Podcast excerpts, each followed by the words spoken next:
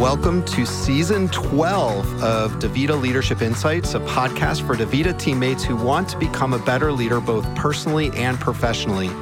I'm Doug Miller, a master coach and DaVita University faculty member. And I'm Grace Berman, a senior director with DaVita University. Today, we get to chat about navigating your career with DaVita's chief operating officer, Mike Staffieri. Welcome, Mike. Thanks, Mike. So glad you're here. So so thankful that you agreed to be on our podcast today and talk about the important topic of navigating your career. And it's such a relevant topic today, in particular, given the impact of COVID on the workforce as a whole. And it seems like a lot of people have taken time to reflect on their careers and where they want to be and where they want to go. So I'd love to start this conversation by asking you to share just a bit about your career story. Um, tell us, what was your journey? Yeah, thank you. Well, first of all, I just say hello to both you, Doug, and Grace, and thanks for having me on the podcast today. Um, to your question about my personal journey, I would say, look, at a high level, my journey has always been one of trying to balance my home life as a husband, and I'm a father of four, with my financial goals along with also trying to do work that I find stimulating, challenging, and meaningful. And so, at a high level, that's always been the journey I've been on. In practical terms, I often mm. think of mm. my career as starting in my undergraduate education, where I actually studied accounting.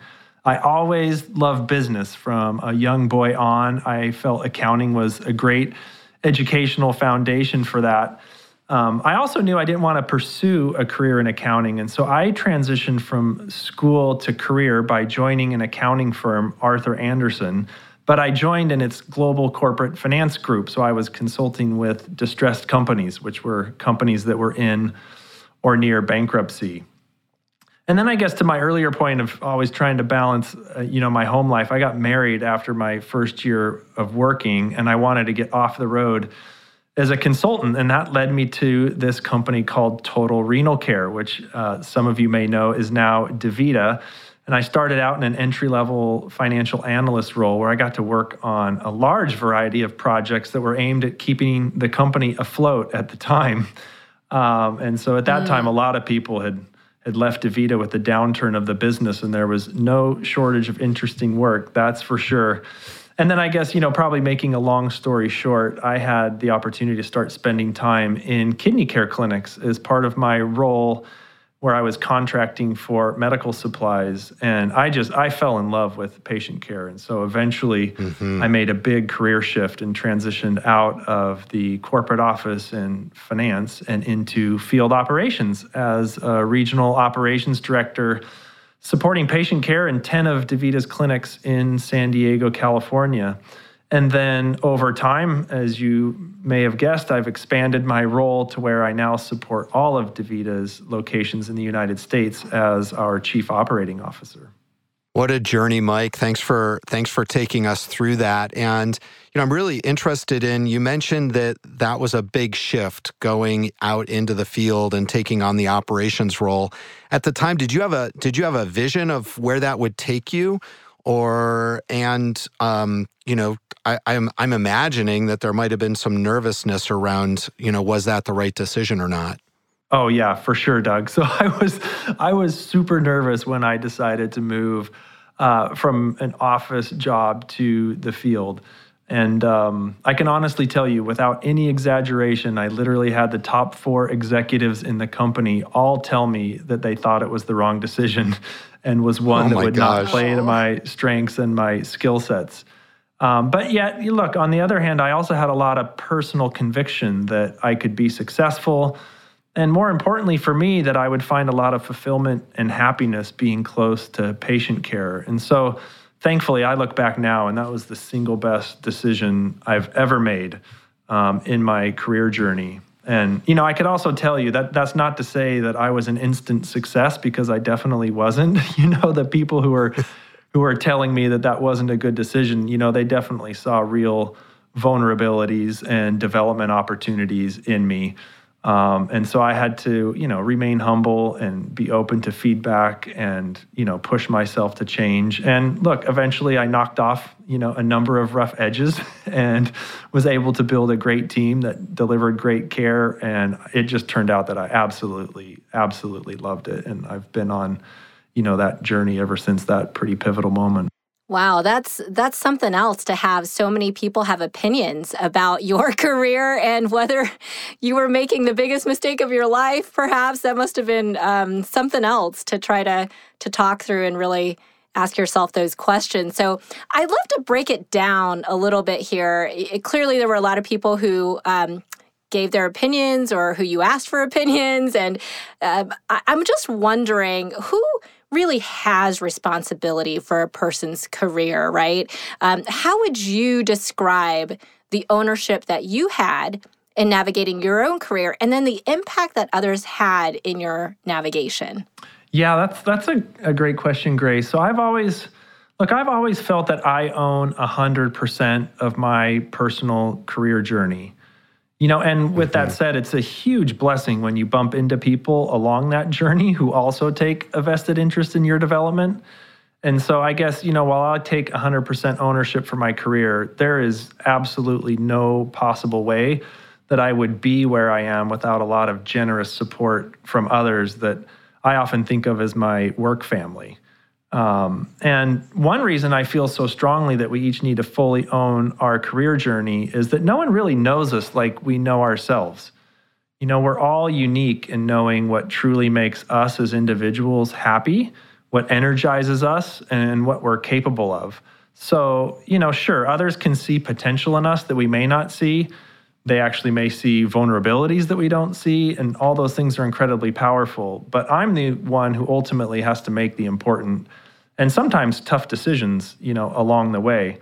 And so there have been times when I've followed the advice of what I would call my work moms and dads. Those are my mentors and my champions. And there's definitely been times when I've trusted my own instincts and, uh, you know, got up the courage to forge my own path. And really, in hindsight, the most important decisions or turns that I've made along my journey were the ones that went counter to the advice of others. Although, even when they went counter to their advice, you know, I continued to have their unwavering support. Yeah, I'm, I'm appreciating, um, Mike, your use of this term work family and moms and dads. Um, I, you know, you probably also consider some people in there brothers and sisters uh, in the village as well. And it sounds like you really see teammates that way um, and have come to see see uh, see your role in the organization and whatnot as um, you know, as family. Can you say a little bit more about that? For sure. You know, I think that way 100%. You know, so as you can imagine, you know, I've been at DaVita now for over 20 years. I'm often asked, you know, why have I chosen to be here that long? And I think the answer is pretty simple. There's two things I always tell people. Number one is that I find great meaning and purpose in my work and the work that we all do here at DaVita, caring for our fellow human beings with a chronic condition where we can have an amazing, amazing impact on their lives. And so I just find I find great purpose in, in our work, and that's the number one thing I tell people. And then the second thing I tell people is that I love the people I work with. Um, and I know that love, you know, is not a word that gets used a lot at work, but I literally love the people that I work with like family and and believe that that feeling is reciprocated in many of my relationships. You know, at Davita, we we call Davita a village, and I've always loved uh, that saying that says it takes a village to raise a child. And I've literally been raised professionally by our village. I started here less than a year out of school. Um, and have have just grown professionally and been raised by our village. And I've been raised here personally in many ways too. And so, yeah, Doug, it's it's family for sure. Definitely. Mike, I've heard your passion for developing others in various forums uh, where I've heard you speak over the years and had a chance to chat with you. And so what, that's also one of the reasons why we asked you to come on this podcast and talk about this topic. So, could you share a little bit more about um, or share with our listeners here why you're so passionate about developing others? Yeah, well, I'll tell you, I do find it quite fulfilling to invest in other people who have the desire to grow. You know, being able to watch other people achieve their potential, which which often can exceed their own expectations, and I just find that really fun. Mm. Um, and you know, there's a large part of it for me that's also a pay it forward kind of a thing. I, I truly have been humbled by the people that I've talked a little bit about here along my journey that have invested in my growth and where that has been able to take me and to take my family. And it's really hard to find a way to really repay those champions of mine. And so, the one way I try to show the depth of my gratitude for their caring for me is to carry on their examples and pay it forward in other people. And, you know, some of my best days um, are the days when I get to work and I see my calendar and I have time later that day with with an up and coming leader. I just get I get a ton of energy out of those conversations and helping people along their unique and often non-linear journeys. So it's a it's a real joy for me. Yeah, it's one of the things I love about Davita, right? That there's such ability to take a non-linear journey here. Can you can you share an example of how you pay it forward in those conversations and take us into one of those stories where you have sat down with someone and helped them navigate their career? Yeah, I guess if I think about um, you know those stories or conversations where I help people, it, it, does strike me that there there are often common challenges that I run into with young leaders in those conversations. Uh, a couple that just come to mind here as we're we're speaking is is one. Oftentimes, people think about their careers over too short of a time horizon, and then I also see, secondly, that people often at least in my opinion, sometimes use the wrong measures of success.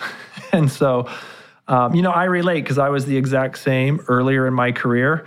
Uh, and so, you know, it's mostly about encouraging leaders to avoid some of the same pitfalls.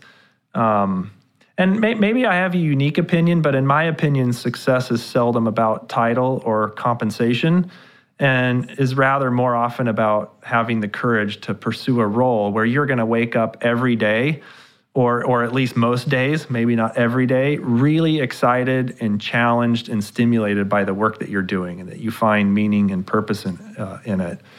Um, and so, you know, I, I can reflect on a conversation I had recently, which is which is pretty typical. Um, it was with somebody who was asking for my advice as they were coming to a crossroads or a decision point, you know, around whether, hey, should I do this role or that role or or this other role. And you know they've got these different opportunities in front of them and when they talked to me about how they were thinking about the pros and cons of each of those alternatives i heard things like you know they were considering what's the the time to promotion in each of those paths or what does my near term compensation look like or you know what will my status be relative to my peer groups um, you know, which I just don't think are the best considerations. I mean, I understand why those are considerations and why, you know, people think about those things, but I don't think they're the best ones. And so I always, I tend to try to help leaders have personal conviction and clarity as to what will bring them and, and really their, their families or their significant others or their communities that are close to them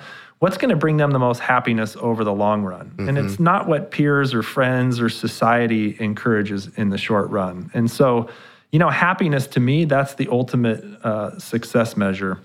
There's a, uh, there's a scripture I, I, I, like and often reminded of that says, Men and women are that they might have joy. and so I, I believe that, right? I think we're all here to, to find happiness. And so, you know, in, in these conversations like the one I was just referring to, I often try to redirect that conversation to questions like, you know, well, what's important to you? Or what gives you energy and fulfillment and makes you happy? Or, you know, what does success look like over the long run, not in the next one or two years, but, you know, over a longer time horizon? Um, I often find myself asking people if there's a geography that is, you know, ultimately home. Um, and these are not just work related questions, but you know, really questions about uh, life more broadly. And and then you know you get you get really interesting dialogue around those questions, and then I often find myself asking them, okay, well, so if that's if that's what you say, you know, gives you energy and makes you fulfilled and happy, and and that's where home is, then what has to change to get you there? Mm, you know, and that. then the kind of zinger at the end is always, you know, why aren't you doing that? You know, so why aren't you doing that right now? Uh, so, you know, I often find myself really, you know, trying to really pump up leaders to have the courage to pursue the path that these questions lead to. Um, just like I did early in my career, you know, people can struggle to find the courage to take the risks to pursue the path that will bring them the most and the greatest happiness. I love that you illustrated two very DaVita concepts in that story. The um, living the core value of fulfillment and and then thinking about your whole life not just your work. That's those are very DaVita principles. And could you just walk us through a time when you perhaps weren't as successful? So you've talked about all these things that you have have grown to learn over the years and how you're able to coach people. I, i'd love to hear kind of the rewind of that perhaps a, a, moment where when you weren't as successful navigating your career with these principles maybe your path deviated in a way where you were pursuing a definition of success that wasn't what you were really interested in or wanted to be happy as you said. Sure. You know grace i'm like most people i only like to talk about my successes in public but you know um, you know, a, you know i absolutely obviously have uh, you know uh, times and examples in my career where I haven't done this well. Um, there's there's one there's one I'm always super embarrassed and and frankly I think the word is ashamed uh, to talk about, but but it is true and it does it does answer the question that you're asking here and and it really did shape my conviction to do better.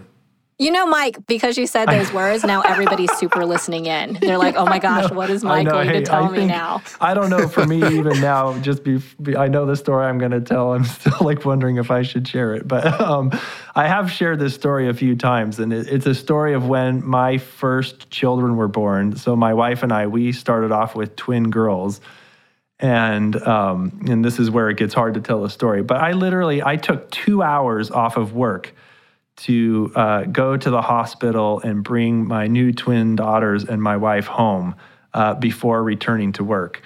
And of course, as we all know now, right, they, they were late in discharging. When we got out to the car, we didn't even know how to work car seats because these were our first children. And I was just really impatient and, and, and upset because I felt that I had to get back to work because I was just so important, right?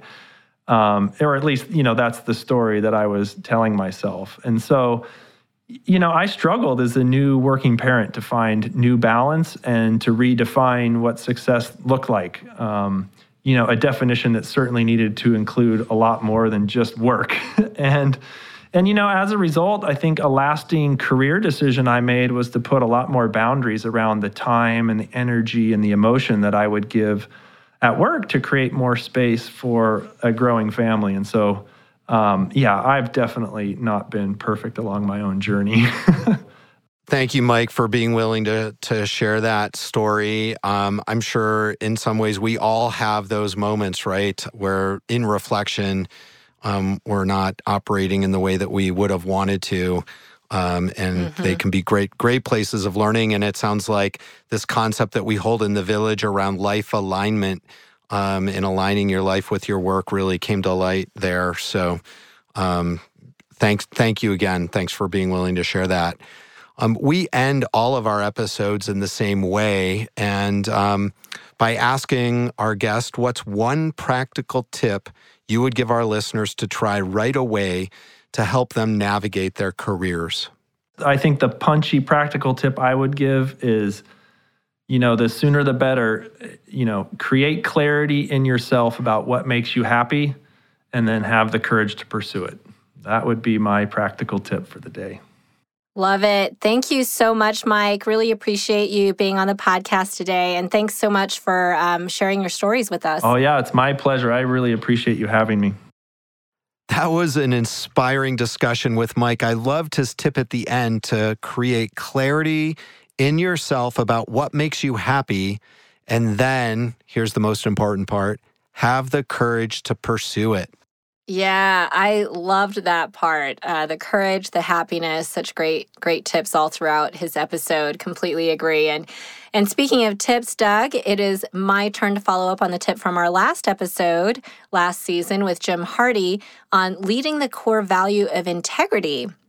And I loved his tip at the end to do what you say you will do And then to help you do this, make lists and put things on your calendar. Mm, how and did you do? Let me tell you, I I live in my Outlook calendar. I love that tip. And it was such a great reminder, too, for me to make sure that I put things on there because Yeah. I've tried various things in the past, and having just a running list on a sheet of paper doesn't hold me as accountable as I feel like it will. What what those things require is time. You know, time for me to do the work, time for me to follow up with people. Yep. And so I realized that in order for me to get those things done and then to stay accountable to doing what I say I will do, I got to put the thinking time or the response time or the action time on my calendar. So that's what I do now is to put a block on my calendar so I can get that work done and be a, be responsive to people and follow follow through on my commitments. Awesome, Grace. Thank you so much for sharing. And for our listeners, we would love to hear your stories and tips as well. So please check out our show notes. Click on that listener mail link to find out more about submitting your stories and tips in writing or through a voice message. And uh, if you haven't subscribed to this podcast, do it. Please click on that subscribe button so you don't miss any episodes at all. And if you enjoy these podcasts, please rate us on iTunes or click on the survey link in our show notes so we know how we're doing. One for all. And all for one.